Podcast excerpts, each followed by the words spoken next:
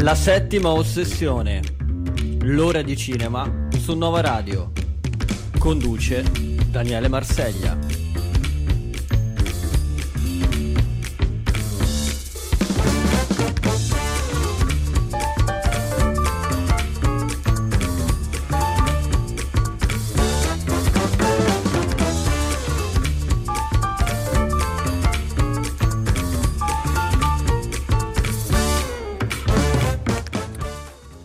Oggi addirittura in anticipo sono le 17.04, buon pomeriggio a tutti voi che ci state ascoltando in diretta su Nova Radio, questa è la settima sessione di mercoledì 7 febbraio 2024, la puntata numero 19 di questa eh, stagione. Vi do il benvenuto appunto anche oggi al nostro programma, che è una settimana insomma dove la musica sicuramente la fa da padrona con il Festival di Sanremo, ma non di solo Sanremo, come ho scritto nei social, vive l'uomo, vive anche e soprattutto di cinema e qui eh, siamo noi a parlarne in questa ora, eh, ci, vi accompagneremo appunto eh, nelle meraviglie della settima arte, che come sapete per noi è una settima ossessione. Eh, vado di fretta perché oggi abbiamo ben 5 interventi, quindi direi di partire subito con il primo film eh, che è un ritorno nelle sale di un capolavoro assoluto della filmografia di François Truffaut. Ci ascoltiamo il trailer e poi ne parliamo insieme.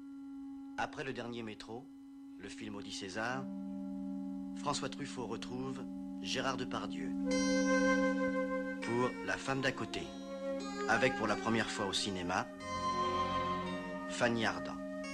Alors, qu'est-ce qu'elle vient faire ici, cette femme-là? J'ai pas fait exprès de venir habiter en face de chez toi. Tu aurais pu me prévenir. Je ne veux plus te voir. Tu me fais peur. On n'a jamais de chance de parler Et c'est à ce moment-là que j'ai décidé de tuer ma mère. Comment je m'appelle? Quoi? Je te demande comment je m'appelle. Cette histoire pourrait s'intituler Ni avec toi, ni sans toi. Est-ce que tu m'aimes? Me protégeras toujours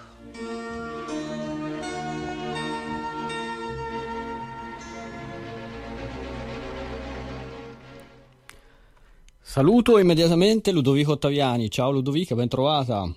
Eh, Ciao Daniele, buon pomeriggio a tutti. Buon pomeriggio a te, ben trovata, è sempre un piacere sentirti anche questo pomeriggio insieme per parlare di un gran film. Abbiamo appena ascoltato il trailer, l'ho voluto lasciare tutto, a parte che era abbastanza breve, ma l'ho voluto lasciare tutto perché insomma a me il francese piace soprattutto ascoltarlo, vederlo al cinema, ascoltarlo e poi come diceva il grande Bernardo Bertolucci, il francese è la langue du cinéma e quindi noi parliamo di cinema. Oh, oh, oh. Eh, sì, sì, Wow. sì. È l'occasione ghiotta perché parliamo di un film che è ehm, uscito nuovamente nelle sale italiane grazie a un restauro, uno dei tanti restauri che fa questa grandissima istituzione che è la Cineteca di Bologna. Eh, La donna della porta accanto, un film di François Truffaut del 1981, uno dei suoi tanti capolavori ehm, che segue L'ultimo metro, che è un altro appunto suo eh, film straordinario, film del 1981 con Gérard Depardieu da una parte e dall'altra un esordiente Fanny Ardant. Esattamente, hai detto bene, proprio un esordiente voluta fortemente da Truffaut per eh, questa sua forza a livello soprattutto fisico, cioè riteneva appunto che avesse dei tratti talmente caratteristici con questo viso triangolare, le labbra grandi, il tono di voce basso che subito insomma colpirono l'immaginario di Truffaut e la volle come protagonista assoluta di questa storia intensa, di questo thriller intenso. Mi fermo. Sì, no, ma eh, stavi andando alla grande, puoi, puoi continuare perché un film appunto, innanzitutto volevo fare una precisazione perché ho detto che è stato restaurato dalla Cineteca di Bologna e ho detto una cavolata e quindi mi correggo subito, mi rettifico subito perché il restauro in 4K è stato fatto da MK2 eh, attraverso il laboratorio I20 con il sostegno del Centre National du Cinéma et de l'Image Animé e anche grazie ad Art France. Ecco, questi sono i soggetti in ballo che hanno contribuito al restauro di, di questo film. Eh, mettiamoci nei panni di una persona che non ha visto questo film, è ancora nelle sale per oggi, in una settimana in cui eh, le nostre terga diciamo, sono sostanzialmente eh, attaccate al divano, ehm, una, una buona, non, tu- non dico tutti gli italiani, ma insomma una buona parte degli italiani si sta vedendo il Festival di Sanremo, perché gli consigli di uscire per andare a recuperare questo grande film? E allora parto avec plaisir, che è l'unica frase in francese che non che è il medicinale per la nausea, eh, sì. Esattamente, non è quello. E sì, eh, ritorniamo sulle tracce appunto di un grandissimo cult, soprattutto perché in qualche modo a livello metaforico ha visto l'incontro tra Truffaut, il suo genio, e quello che è stato poi, quella che è stata l'influenza di Alfred Hitchcock. Sappiamo tutti che il legame tra Truffaut e Hitchcock, o meglio, lo sappiamo anche a livello proprio di immaginario pop, è stato un legame molto forte, tra l'altro dalla loro ricchissima conversazione eh, ne è poi generato un testo e poi è emerso questo È testo storico. chiave. Tra l'altro, guarda, scusa se apro soltanto un inciso, leggevo oggi un articolo di Paolo Mereghetti su Film TV, ehm, ad Hollywood Reporter eh, americano di Hollywood è stato chiesto di stilare ad una serie di soggetti, eh, sia registi, attori, produttori, insomma tutti coloro che lavorano nell'industria cinematografica, di quali sono per loro test, il testo migliore Mm. della storia del cinema, che tratta di cinema, e il primo in classifica è stato proprio il cinema secondo Hitchcock. Eh, senza ombra di dubbio, soprattutto perché siamo ben lontani dalla tradizionale manualistica, questo lo dico anche da persona che avendo studiato cinema lo ha avuto tra i testi insomma, adottati ed è completamente diverso rispetto a quello che di solito insomma, a livello convenzionale, canonico, viene affidato allo studente ad esempio, è perché è una conversazione tra due giganti eh, tra un erede e un padrino ideale, potremmo dire, per un discorso anagrafico. E in questo caso appunto l'erede è Truffaut e lo dimostra con questo film, il cui titolo originale doveva essere, eh, se non ricordo male, in carreggiata perché questa idea era nata nella mente di, era balenata nella mente di Truffaut negli anni 70, quindi ha avuto una gestazione abbastanza lunga prima di vedere la luce, nonostante fosse poi alla fine un film a budget limitato, girato in ben tre settimane e scritto addirittura in soli tre mesi, che è veramente un record, ma ricordiamolo, Truffaut è uno dei grandi padri della Nouvelle Vague insieme a Godard. E qui torniamo anche ad un tema che accomuna questi due giganti, quello dell'amour fou perché a tutti gli effetti La signora della porta accanto è un thriller mh, psicologico, potremmo dire, eh, che ha degli echi molto forti hitchcockiani, ma allo stesso tempo è una storia di amor fu, quando l'amore brucia l'anima, ci metto questa citazione impropria. Un altro eh, film. Esattamente, quando l'amore brucia l'anima, quando si trasforma, il confine è sottile e quindi si trasforma da amore in ossessione, in passione ardente e come sempre il fuoco eh, brucia la paglia e diventa cenere. E questo è il caso, è la storia di due amanti che si lasciano per necessità, potremmo dire, dopo otto anni. Ehm, dopo appunto si lasciano dopo una lunga relazione, dopo otto anni si ritrovano, casualmente sono vicini di casa e hanno entrambi due, dei nuovi compagni, sono Matilde e Bernardo i nostri protagonisti, eh, interpretati appunto rispettivamente da Fanny Ardant, come ricordavi tu prima, e da Gerard Depardieu, hanno dei- dei- a fianco un marito e una moglie con dei figli, però la passione si riaccende. Nel momento in cui si riaccende purtroppo è una caduta lenta in un gorgo eh, di ossessioni eh, dove il confine tra Eros e Thanatos, e qui eh, subentriamo appunto in un territorio psicanalitico, eh, diventa un confine sempre più sfumato e sempre più pericoloso, una relazione tossica e dove quindi al centro di questa dinamica, di questa dinamica di coppia c'è appunto il tema dell'amor fu, della passione bruciante. In Truffaut il tema della passione è un, è un fil rouge che collega molti dei suoi titoli più famosi, solo che in alcuni casi si è analizzata quella a tre, pensiamo al grande caldo Jules e Jim, eh, in altri è una passione solitaria, ehm, la Camera Verde, eh, delle H, sono insomma eh, pronunciato malissimo in questo momento, ma il titolo è quello giusto, sono appunto i- alcuni dei, dei film dove c'è questo tema dell'amore, dell'ossessione o comunque della relazione al centro dell'indagine l'occhio meccanico del regista. Qui il tema diventa appunto quello invece dell'ossessione, quindi si tratta del, si passa dall'amore alla colpa, alla passione bruciante, alle terribili conseguenze del peccato, che inizia però non come un peccato, ma come una semplice appunto il sua d'amour, potremmo Histoire dire. d'amour, eh certo, Mamma in mia. francese. oui, azzardando proprio. Oui. E tra l'altro mi viene da citare proprio lo stesso Truffaut eh, con questa frase ad effetto, se pensiamo poi al film, il mal d'amore è una malattia, il medico non può guarirla. Eh. Effettivamente i due amanti protagonisti sembrano destinati già dall'inizio a un tragico destino, Una quindi sofferenza, l'amore sì. l'amore diventa a tutti gli effetti Mm. una malattia, Mm, mm, tra mm. l'altro se pensiamo che è un film degli anni Ottanta, per la Sì. prima volta si cerca di mettere a fuoco un tema come quello della salute mentale o comunque della sfera psichica sotto un altro punto di vista, perché Sì.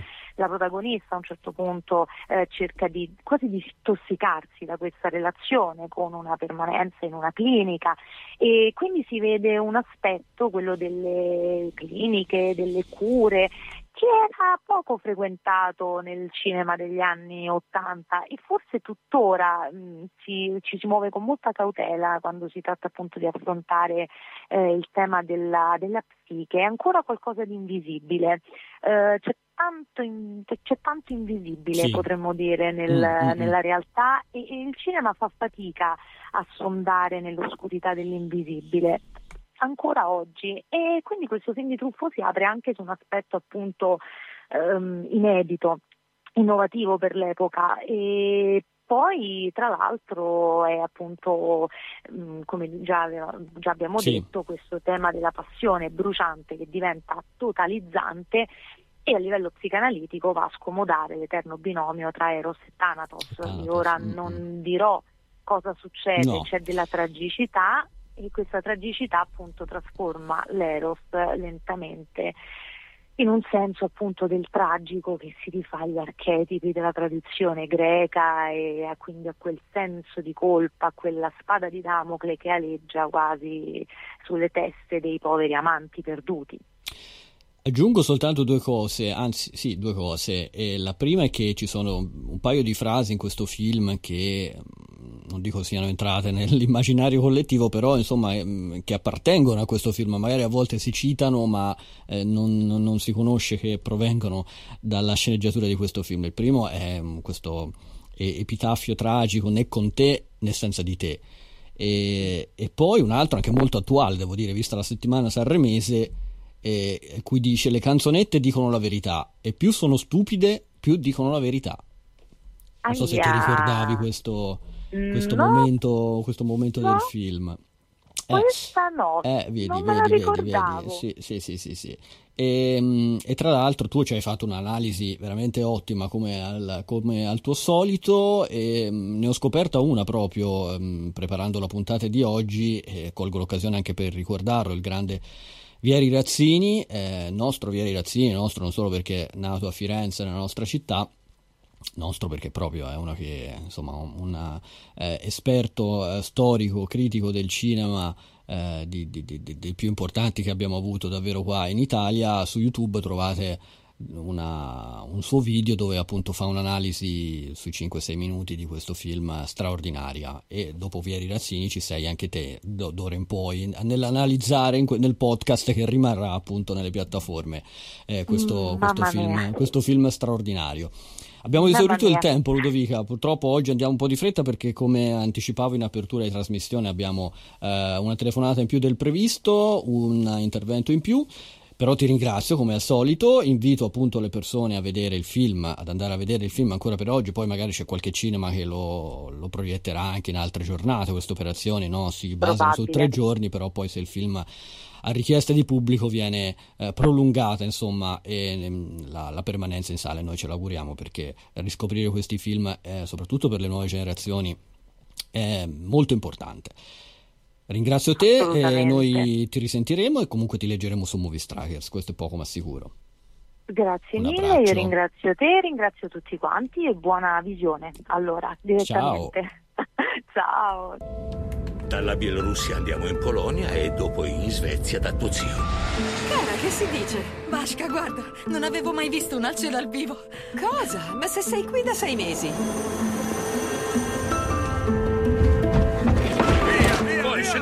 Muoverci! Forza!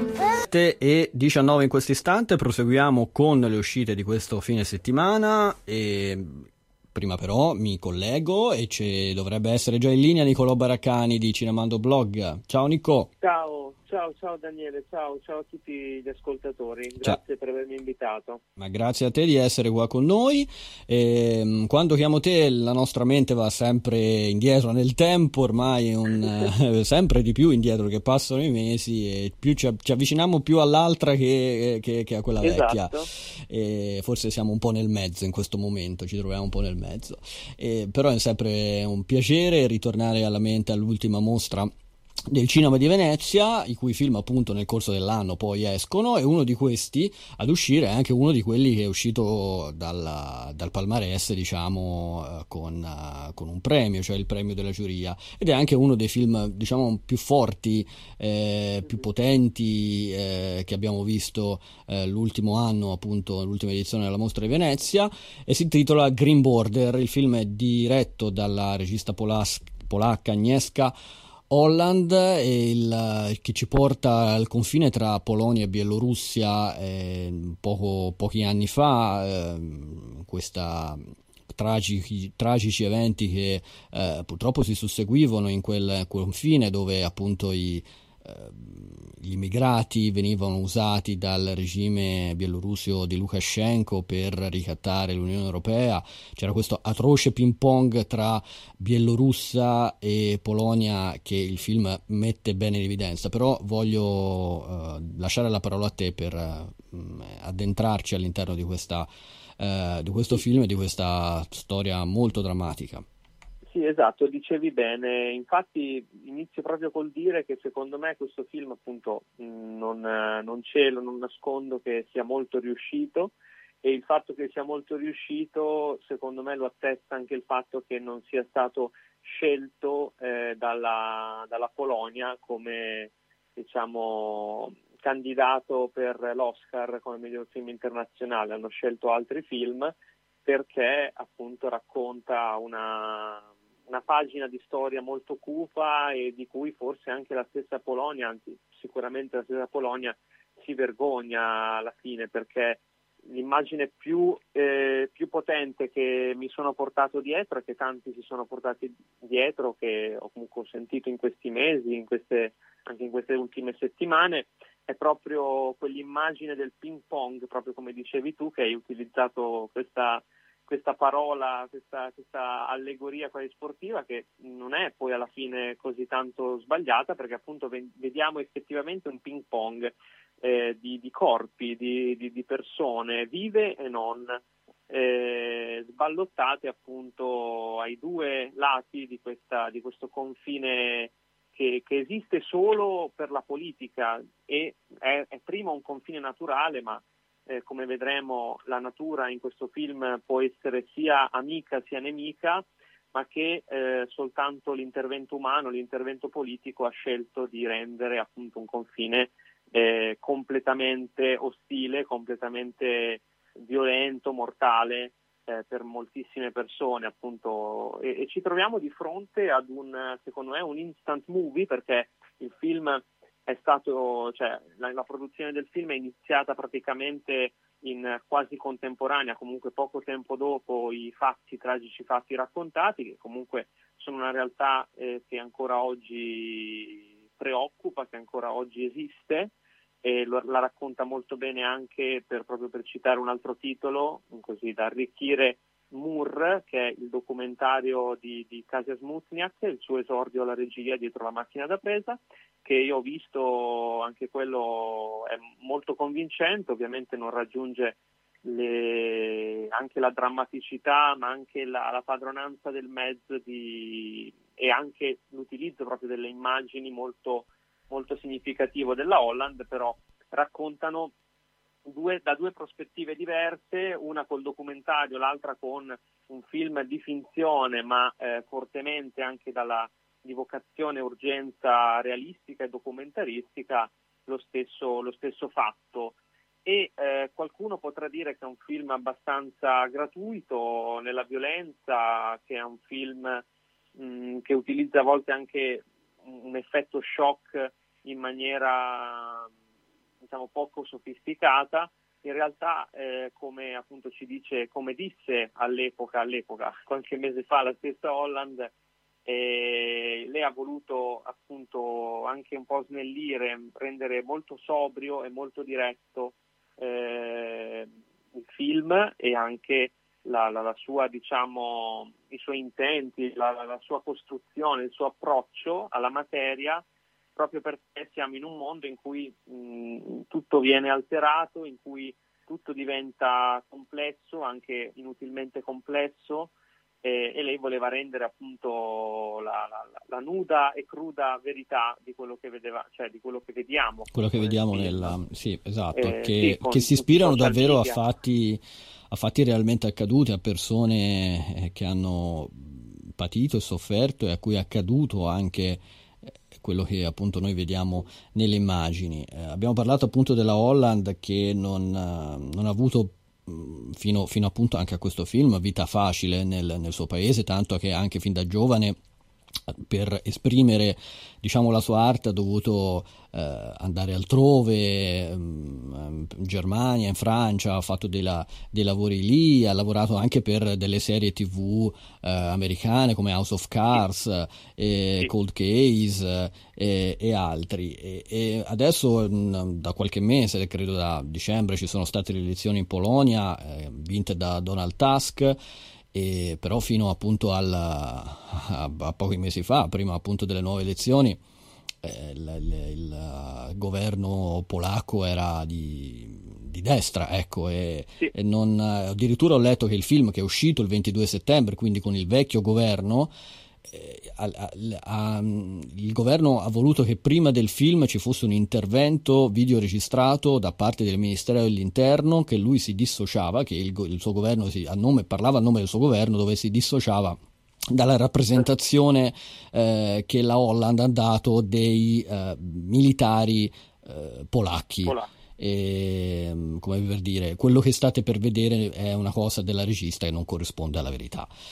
Poi ovviamente sappiamo che eh, la propaganda di, di, certi governi, soprattutto di, di, di destra, è come estrema, come appunto sono, è stato il, il governo polacco, eh, anche la limitazione di diritti che c'è stata in, quella, in, quel paese e che adesso non è che è scomparsa tutto ad un tratto, insomma c'è da, c'è da lavorare sicuramente in, in Polonia, e, certo. mh, però sicuramente il film della Holland è beh, molto, mh, come abbiamo anticipato prima e come hai detto bene te, anche molto crudo eh, da vedere, ci sono delle immagini molto, molto forti e però ehm, ti racconta appunto quello che avviene davvero a, di, di, dietro l'angolo di, di, di, casa nostra perché siamo sì, esatto, in, la Polonia è un, uno stato della, che fa parte dell'Unione Europea no? come lo fa parte esatto, anche l'Ungheria e quindi questo, senso... c'è anche una bella scena dove appunto c'è questa esatto. famiglia di profughi con alle spalle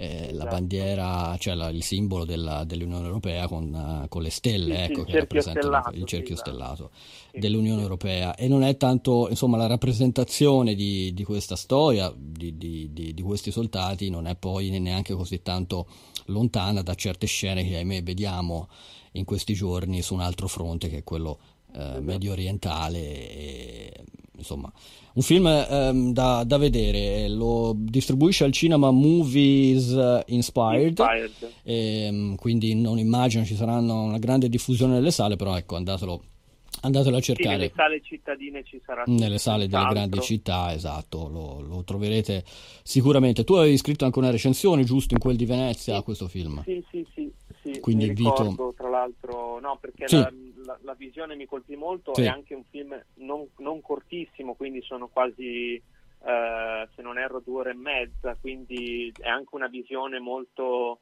Sì, anche eh, molto lunga. Sì. Esatto, anche da, da, da affrontare, però sì. sen, senz'altro credo sia un esempio molto equilibrato di cinema politico militante, perché poi ci tengo a ricordare che la Holland eh, si è avvalsa anche della collaborazione sì. di, di, di, di, qualche co-regista, di qualche assistente, quindi il film di fatto è firmato, credo, eh, da tre persone. La hanno, Holland diciamo, esatto. è la, la, titolare, però sì, e che ha supervisionato il tutto. Entrambe donne. Che hanno lavorato poi... sui vari fronti di questa, esatto. sì, di questa storia. Va bene, Nicolò. Ti ringrazio e Grazie io invito appunto chi ci sta ascoltando a seguirlo su Cinemando Blog e ci sentiamo prestissimo. A presto. Ciao. ciao, ciao a tutti. Muoversi in Nova Radio Città Futura, Community Radio. Oggi l'insegnante ci ha parlato di un luogo chiamato Africa. Dice che mamma era una regina lì. Significa che noi siamo di sangue blu. 17.32 siamo tornati in diretta con la settima sessione. Io saluto subito Simone Fabriziani. Ciao. Ciao Daniele, ciao a tutti.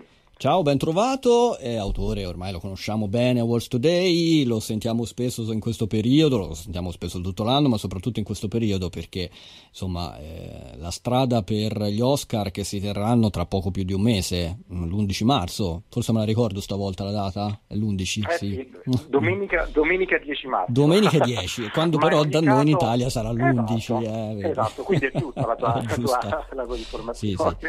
Fuso orario, fuso orario italiano. E, mm, quindi appunto ci saranno poi altri. Ti farò la domanda fatidica: chi è eh, a distanza di poco più di un mese ancora in vantaggio rispetto agli altri? Prima, però, parliamo di un film che uscirà domani nelle sale, distribuito da Warner Bros.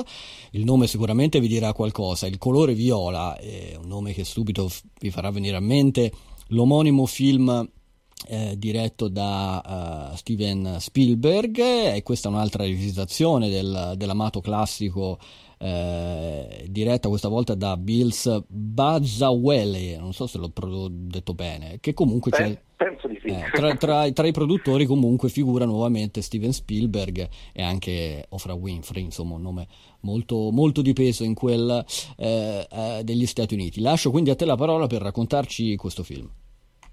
Sì, allora hai detto benissimo quando hai citato ovviamente il capolavoro di Steven Spielberg, film del 1985, eh, tratto da un romanzo dallo stesso titolo, appunto Il colore viola, che è uscito eh, nelle librerie di tutto il mondo tre anni prima, quindi nel 1982. Il romanzo appunto è Il colore viola di Alice Walker, romanzo per il quale la Walker tra l'altro vinse il premio Pulitzer, che è probabilmente nel mondo dell'editoria il maggior riconoscimento in assoluto.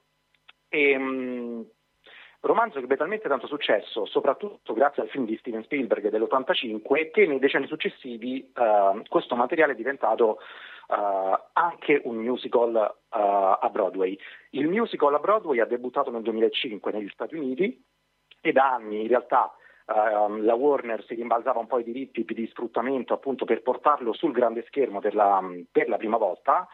E, e finalmente, ecco, l'anno scorso eh, Blitz Basavule, che è questo regista eh, che in realtà ha all'attivo poche eh, esperienze cinematografiche, ma in realtà a quanto pare comunque ha un background da produttore musicale, quindi in un certo modo comunque ha la musica nel sangue, quindi ha mm, come dire, interesse eh, e passione verso, eh, verso la materia, si prende appunto le redini di questo progetto abbastanza ambizioso e porta sul grande schermo per la seconda volta appunto la storia di Alice Walker che nel film di Spielberg fu appunto interpretata da attrici del calibro di Whoopi Goldberg e appunto Oprah Winfrey che qui è produttrice assieme a Steven Spielberg. Purtroppo però eh, devo dire che eh, questo nuovo musical, Il colore viola, è lontano anni luce non soltanto dalla qualità appunto del, del, Della- del cult movie esatto, di Spielberg. Spielberg, ma a mio avviso purtroppo non funziona bene secondo me neanche come musical perché a quan- per come la vedo io eh, non c'è una visione artistica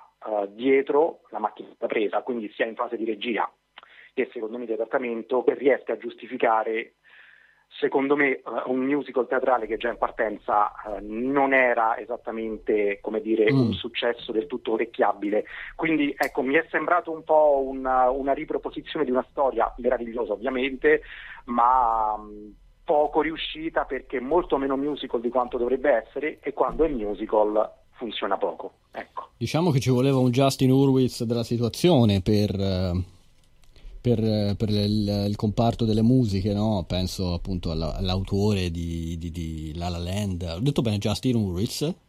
Si Sì, chiama? il compositore, il sì, compositore. sì. Sì, sì, sì, no, no, dico, un, un personaggio di quel calibro per magari vedere e rivisitare eh, queste canzoni che però quelle sono, giusto? Sono prese, sono Beh, prese sono da... dei- Sì, sono le Dal- canzoni del eh, musical, del quindi insomma, ecco, no, io credo Ecco. che sia un problema di visione artistica, nel senso che a mio avviso forse per il colore viola, per una materia così densa, importante, eh, forse c'era bisogno di un adattamento Sì, eh, di, di maggiore esperienza e talento e con una visione sicuramente più in- eh, inedita. Mm, Mentre il film purtroppo è mm, molto dozzinale, secondo me, anche nella messa in scena, è più teatrale che non cinematografico e questo purtroppo è molto penalizzante anche per gli interpreti che invece tra l'altro sono molto bravi. Eh, in particolare vorrei sottolineare la- la- il talento di questa giovane attrice eh, di colore che si chiama Daniel Brooks, eh, che molti Sì. forse conoscono per Orange is the New Black, la famosa serie di Netflix, come no? Eh, che qui interpreta il ruolo di Sofia, che era lo stesso ruolo che aveva Oprah Winfrey nel film di Steven Spielberg, che è un ruolo meraviglioso, tanto che la Winfrey fu eh, premiata con il Golden Globe nell'85, eh, mentre Daniel Brooks qui riceve una nomination all'Oscar che purtroppo è anche l'unica nomination all'Oscar che ha, che ha questo film. Ed è un po' un peccato perché effettivamente poteva, poteva dare, poteva dare molto, ecco, si può dare di più, visto che siamo sotto, sotto Sanremo, si Sotto poteva dare di Sanremo. più. Anche Si poteva dare di caso. più. Allora, ehm, l'assist per parlare di Oscar, del- dell'Oscar ce lo dà eh, uno dei protagonisti di questo film che è Colman Domingo, che tra l'altro è eh, pro- candidato all'Oscar per il eh, ruolo che ha di Rustin, se non sbaglio si chiama il film. Sì. eh, film, film Netflix per farti appunto la fatidica domanda di cui anticipavo prima. Ehm, il colore viola non è presente in nessuna nomination giusto? Del- non, non, è, non è annoverato tra eh, i candidati all'Oscar. Ehm, ti faccio la domanda. A distanza di poco più di un mese ci sono stati i Golden Globe ci sono stati i Critics eh, Choice Award poi ci sono stato anche qualcos'altro che adesso mi sfugge. C'è stato, no ci sono state le nomination ovviamente Sì, state Oscar. tra sì. poco ci saranno i BAFTA fine mese giusto più o meno? Siamo, sì, li basta sono domenica 18, quindi domenica insomma, ci 18 stiamo eh, quindi piano piano. tra una decina di giorni ci sono i BAFTA.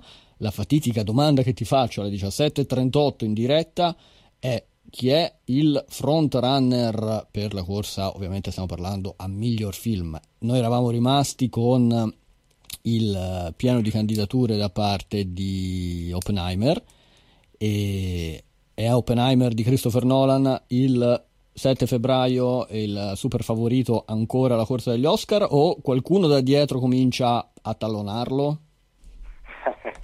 Allora, no, io al momento vi dico Oppenheimer senza, senza ombra di dubbio, non ci sono segnali di, di titoli che possano riprendere ovviamente terreno e batterlo all'ultimo secondo, anche se effettivamente queste settimane di stallo in cui effettivamente non sta accadendo nulla perché non ci sono premiazioni, quindi bisognerà prendere i BAFTA, i SAG, insomma tutta quella C'è chi può lavorare no? sotto traccia, dici? Ecco, io eh, non vorrei che nel frattempo, sotto traccia, in Mm. questo periodo di stallo, eh, effettivamente si stia formando un consenso verso magari altri titoli. Io lo Mm. trovo del tutto improbabile, perché Tipo? anche a livello statistico, ma guarda, io ti direi che potrei, forse i titoli che mi, in un qualche modo mi, mi danno quella sensazione al momento, ma ripeto, sono sempre su statistiche molto improbabili, per me Oppenheimer rimane fortemente favorito, sono secondo me eh, The Holdovers con Paul Giamatti, Mm. che è molto competitivo nelle categorie attoriali ma Ah, anche eh, nella sì. sceneggiatura, Sì, quindi sì, attori più sceneggiatura è una combo eh, interessante.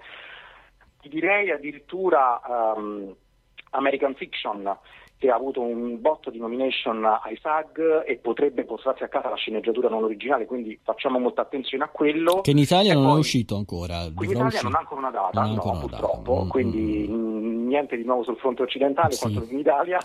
e, ed infine io rimango sempre su eh, la minaccia Barbie perché ho l'impressione che Barbie possa portarsi a casa qualcosa ai SAG Awards, cioè ai premi degli Sì. attori. Sì. Ecco, eh, per il resto però io, eh, sono ancora diciamo nella, nella fase ovviamente di cui Mm. Oppenheimer Mm-mm. è, cioè, è proprio il top. eh, È ancora il super, favorito, il super favorito della situazione. Ricordiamolo che in tempi non sospetti tu lo scorso anno davi per favorito appunto Everything Everywhere All at Once, film che poi ha vinto. E, mm, quindi eh, teneremo, terremo come sempre il riflettore puntato anche sulla stagione dei premi e ci risentiremo per i premi, ci risentiremo per il film. Tu ne hai parlato da- su qualche tuo sito di questo film, qualche recensione l'hai fatta? Che così Del possiamo- colore viola? Sì, del colore viola. Sì, uscirà domani per cinemaserie.it. Ah, bene, quindi rimandiamo al, al sito per maggiori approfondimenti sul, sul film. Simone, io ti ringrazio come sempre e ci sentiamo alla prossima. Ma come sempre grazie a te. Ciao, ciao Simone. Ciao, grazie. Ciao. Ma siamo sicuri? Siamo sicuri. Tu tieni a bada gli sceriffi là dietro che resto penso io. È chiaro?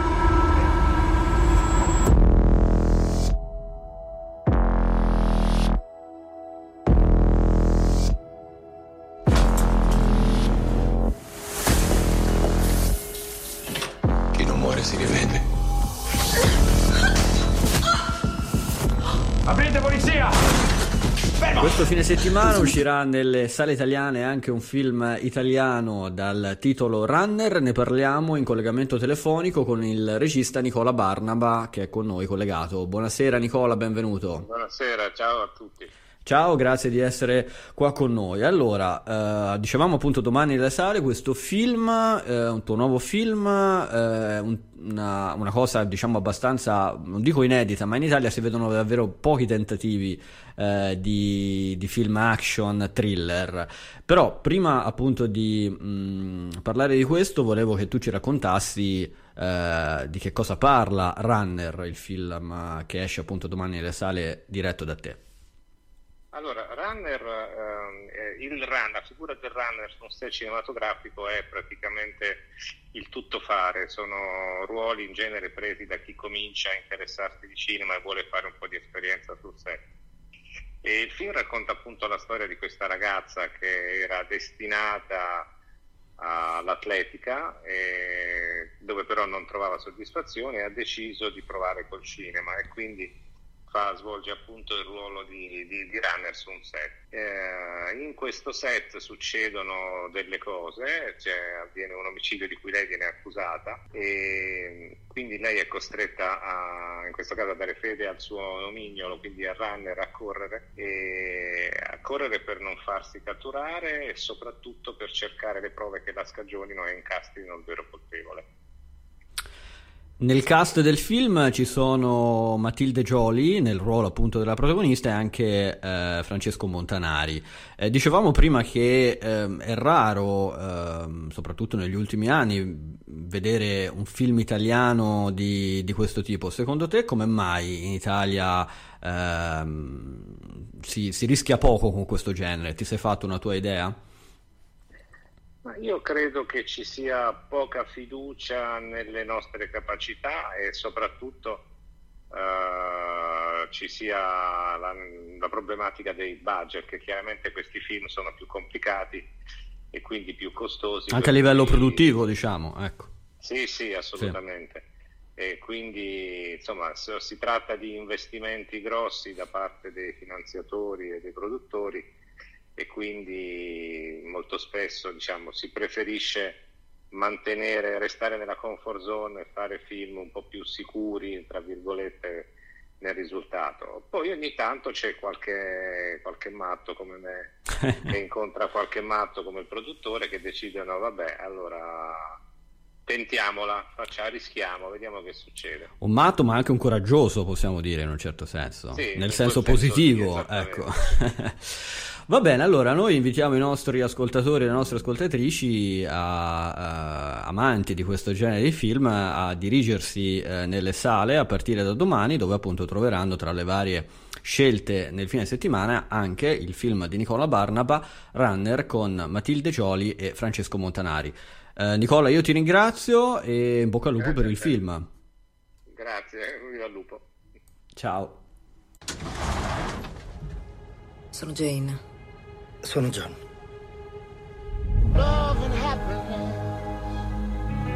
Carta di credito, certificato di matrimonio. Siamo sposati? Sì, adesso siamo sposati.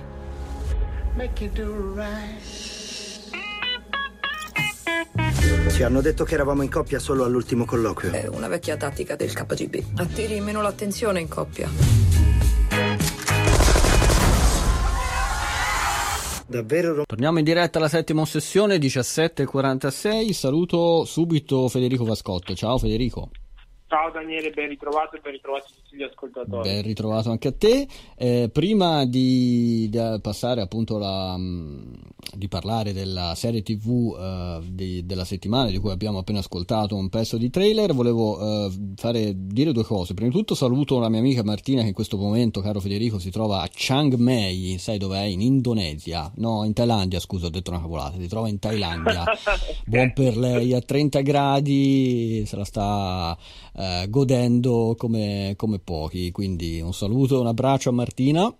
Seconda cosa, seconda Beata cosa lei. volevo fare, eh sì, beata lei, facciamo una precisazione, cioè un'aggiunta a quella telefonata di prima con il regista Nicola Barnaba per il film eh, di eh, Runner, di cui abbiamo appena parlato poco fa, eh, perché eh, no, ci tenevo solo ad aggiungere che il film in Toscana sarà proiettato a Luci Lux eh, o Lux che dir si voglia di Campi Bisenzio in provincia di Firenze. Lo trovate lì, ecco perché non l'avevamo detto prima. Ok, eh, fatte, queste, eh, fatte queste due cose, veniamo a noi, caro Federico, ti ritroviamo questa settimana e ti sei riposato la scorsa? Ci siamo. Sì, sì, sì, sì, sì, dai, sono Quindi pronto sei pronto, sei pronto e carico come sempre. Ci fa piacere ormai eh, ascoltarti tutti nel nostro. Ormai sei una- una- un'abitudine. Se non eh, ti sentono i nostri ascoltatori si disorientano. Quindi è bene. che è successo? Eh, dice che è successo, che ha fatto Federico? E anzi, approfitto per salutare Elisa Torsiello, restando in casa Movie Player, eh, che ha mh, la scorsa, la scorsa puntata abbiamo parlato insieme a lei di Masters of the Air. Però eh, noi eh, quest'oggi parliamo di una serie il cui nome forse vi dice già qualcosa, vi dice forse più di una cosa, eh, vi fa venire a mente forse anche più di una cosa, cioè vi fa venire a mente forse un film di Hitchcock e eh, diciamo per i più giovani, eh, per chi non conosce la filmografia di Hitchcock, probabilmente gli verrà a mente il film di Brad Pitt e Angelina Jolie ormai di, ma saranno passati più di una dozzina d'anni, più o meno? E anche di più perché del 2005 sono vent'anni fa. Porca miseria, vent'anni fa, caspita. Ti rendi conto? Mamma mia, vent'anni fa. Io io 12 già, ho detto, ma sarà 12, no, vent'anni fa. Mr. e Mrs. Smith che torna in formato serie televisiva su Prime Video con un certo Donald Glover. Esatto, esatto, sì, sì. Ehm, allora, intanto al volo saluto anch'io Elisa, eh, collega di Multiplayer che stimo moltissimo, sono contento che, che c'è stata lei, insomma, la, la scorsa settimana, mentre io non, non potevo, ma immergiamoci subito invece in questo nuovo Mr. e Mrs. Smith. Allora, eh, come hai detto giustamente tu, per chi conosce meno insomma, la filmografia di Hitchcock, anche uno dei suoi film meno conosciuti, comunque signore e la signora Smith, viene sicuramente in mente il film del 2005, ma perché?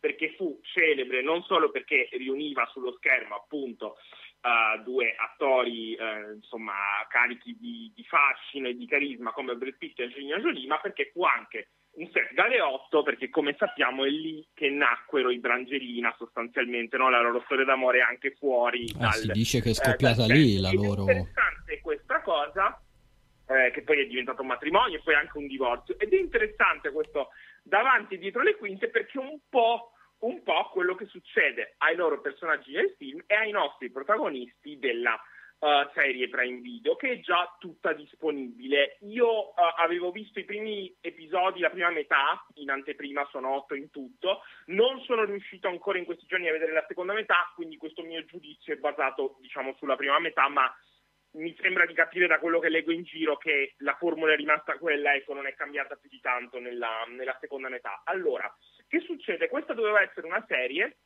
che era scritta e interpretata, quindi davanti e dietro le quinte, di nuovo torniamo con questa, con questa doppia faccia della medaglia, essere appunto scritta e interpretata da Donald Glover, un certo Donald Glover che um, insomma eh, tutti conosciamo da- dal ruolo di Troy in Community e poi dalla meravigliosa serie Atlanta che ha anche lì scritto e interpretato eh, sulla scena rap appunto di Black di Atlanta. Eh, per Prime Video aveva già fatto Sciame, di cui avevamo parlato proprio qui in radio, se ti ricordi, insomma, Sì, Daniele, sì, sì, sì. andando Sì. sul lato tossico eh, del fandom della musica, e questa volta invece si era buttato sempre grazie all'accordo con Prime Video in questo riadattamento in chiave episodica del film cult del 2005 solo che era fatto giustamente a modo suo e che è successo però inizialmente um, era stata ordinata serie con accanto a lui niente meno che Phoebe Waller-Bridge altro nome insomma Uh, conosciuto e incisivo dal punto di vista femminile no? della sua stessa generazione e che già con Video aveva creato quel gioiellino sì. che è il bag. Eh Purtroppo durante eh, insomma, la, la, produzione si sono resi conto i due di avere due visioni evidentemente troppo antitetiche di dove volevano andare no? come, con, come, linea creativa, diciamo, eh, editoriale della serie e quindi Phoebe Waller-Bridge senza insomma ehm, grandi tragedie, mm. ha lasciato il progetto lasciando Donald Glover che a quel punto si è trovato a dover portare davanti dietro la macchina da presa donne che non fossero la stessa, insomma sostanzialmente due nomi sicuramente meno conosciuti comunque di, di, di Phoebe Waller-Bridge. Uh, dietro le quinte si è portato Francesca Slom proprio da Atlanta e tra l'altro si è portato anche il regista Uh, principale di Atlanta che ha diretto i primi episodi di Mr. e Mrs. Smith e davanti invece la macchina da presa uh, è stato affiancato da Maya Erskine che mh, è poco conosciuta da noi, ha fatto una serie in America che si chiama Pen 15 e diciamo più con questo ruolo si, si, farà conoscere sostanzialmente agli spettatori italiani. Che succede? La serie si differenzia dal film cult con i Brangelina perché lì uh, sostanzialmente la trama qual era? Uh, c'era questa coppia sposata in crisi uh, che scopriva, scoprivano reciprocamente di essere entrambi degli agenti segreti di due agenzie diverse e di avere l'ordine di uccidersi reciprocamente sostanzialmente e quindi a quel punto diventava un action Uh, pieno di, di, di, di, scene appunto d'azione, pieno di fascino, pieno di, uh, momenti ad alto tasso, insomma, sia adrenalinico che passionale, in cui i due dovevano sostanzialmente cercare di farsi fuori a vicenda per um, obbedire agli ordini delle rispettive agenzie. In questo caso invece conosci- conosciamo i due Mr. e Mrs. Smith um, che vengono arruolati dalla stessa agenzia in un modo insomma tutto, tutto particolare e che sostanzialmente devono, sanno quindi del, del, della doppia identità dell'altra persona, sanno molto poco però sulla vera identità dell'altra parte della coppia e devono fingere di essere una felice coppia sposata nella periferia di New York e iniziare una serie di missioni in coppia per, come dire, consolidare il loro finto rapporto. Ovviamente, come è prevedibile che succeda, il loro finto rapporto diventerà un po' meno finto, insomma, col, col, passare delle puntate e dovranno a quel punto capire se la cosa più pericolosa è il matrimonio e quindi il rapporto eh, personale oppure quello professionale, cioè come mantenere anche un equilibrio no? tra la parte sentimentale, eh, se finiscono per tenere l'uno all'altra, e la parte, ehm, e la parte professionale delle missioni da compiere. Uh, il taglio non è quello action e passionale del film, ma un taglio molto più autoriale che solo Donald Grover insomma, poteva dargli, con diciamo, un ritmo più, uh, più cadenzato, un, ci sono molti silenzi, molti sguardi, molti primi piani, c'è un'attenzione della regia per far vedere proprio la nascita di questo rapporto. È come se loro ci prendessero per mano, noi spettatori, e ci accompagnassero in questa loro, una sorta di de- destrutturazione della rom-com, come giustamente qualcuno l'ha, l'ha chiamata, insomma una commedia romantica alternativa, un po' spy story, che però non ha appunto tutto quel quell'allure diciamo che, che, aveva il film, che aveva avuto il film ormai vent'anni fa. quindi, quindi mi pare di capire che bisogna un po' pazientare per, uh, per entrare nel vivo. Appena il terzo episodio fa intravedere le potenzialità, secondo me, della coppia, sì. anche come chimica io non ho apprezzato tantissimo questa scelta perché pur amando lo stile di Grover, sì. forse in questo caso, anche se portano un nuovo punto di vista al genere stionistico, che come sappiamo insomma ormai no, va per la maggiore, ne abbiamo viste di tutti i colori,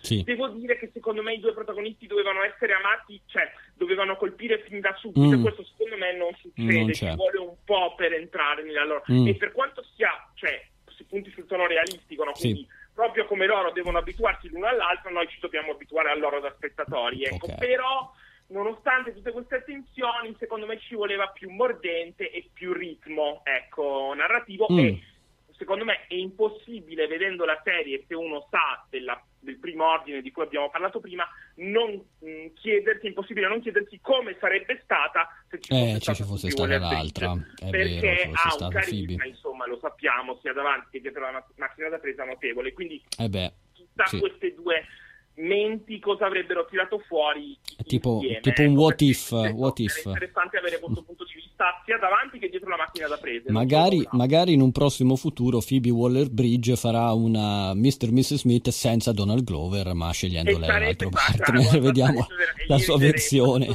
per tipo rivincita, Eh, esatto, tipo rivincita, tipo rivincita. Ecco, eh, cito un'ultima Sì. cosa da segnalare, nei- però un, un punto forte sicuramente della serie sono le guest star, Sì. che io non nomino proprio per non rovinare, per non la, rovinare la sorpresa. Ah, agli sono. spettatori, Ah, ma preparatevi a dei nomi, cioè incredibili Sì. che appaiono anche per soli pochi secondi. Beh. Io non so come hanno fatto in questi otto episodi a prendersi tutta sta gente, ma non manca nessuno praticamente, ecco, non dico Beh, altro. Ma ok, sono molto star curioso. Questa cosa non lo sapevo e no- non ero molto invogliato proprio leggendoti su, eh, sul, sul sito Movie Player. Movie Player, E, No, mh, questa però cosa, questa insomma, l'ho, Mm. l'ho segnalata anche, anche lì perché effettivamente Non me la ricordavo, 20 eh. si vedono delle, delle guest star incredibili che anche io alla prima visione dicevo ma sono loro, poi sono andato a controllare perché mi pareva impossibile no? che anche per poco ci fossero quei nomi lì, Oppure- magari erano attori che gli assomigliavano, invece no, sono Non era che erano le intelligenze artificiali famose Eh, che... esatto, invece no, invece no, Invece sono loro in carne ed ossa.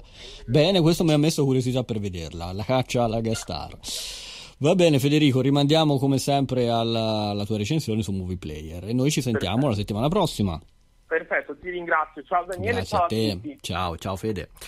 E ringraziamo Federico Vascotto come sempre per la sua puntualità, per la sua precisione per le serie televisive. Sono le 17.58, siamo arrivati in conclusione anche di questa diciannovesima puntata che potete riascoltare già da domani sul sito novaradio.info e poi da venerdì anche sulle principali piattaforme Spotify, Amazon Music, Apple Podcast questa puntata e anche tutte le precedenti e anche quelle che verranno. Vi auguro una buona serata, ci sentiamo mercoledì prossimo.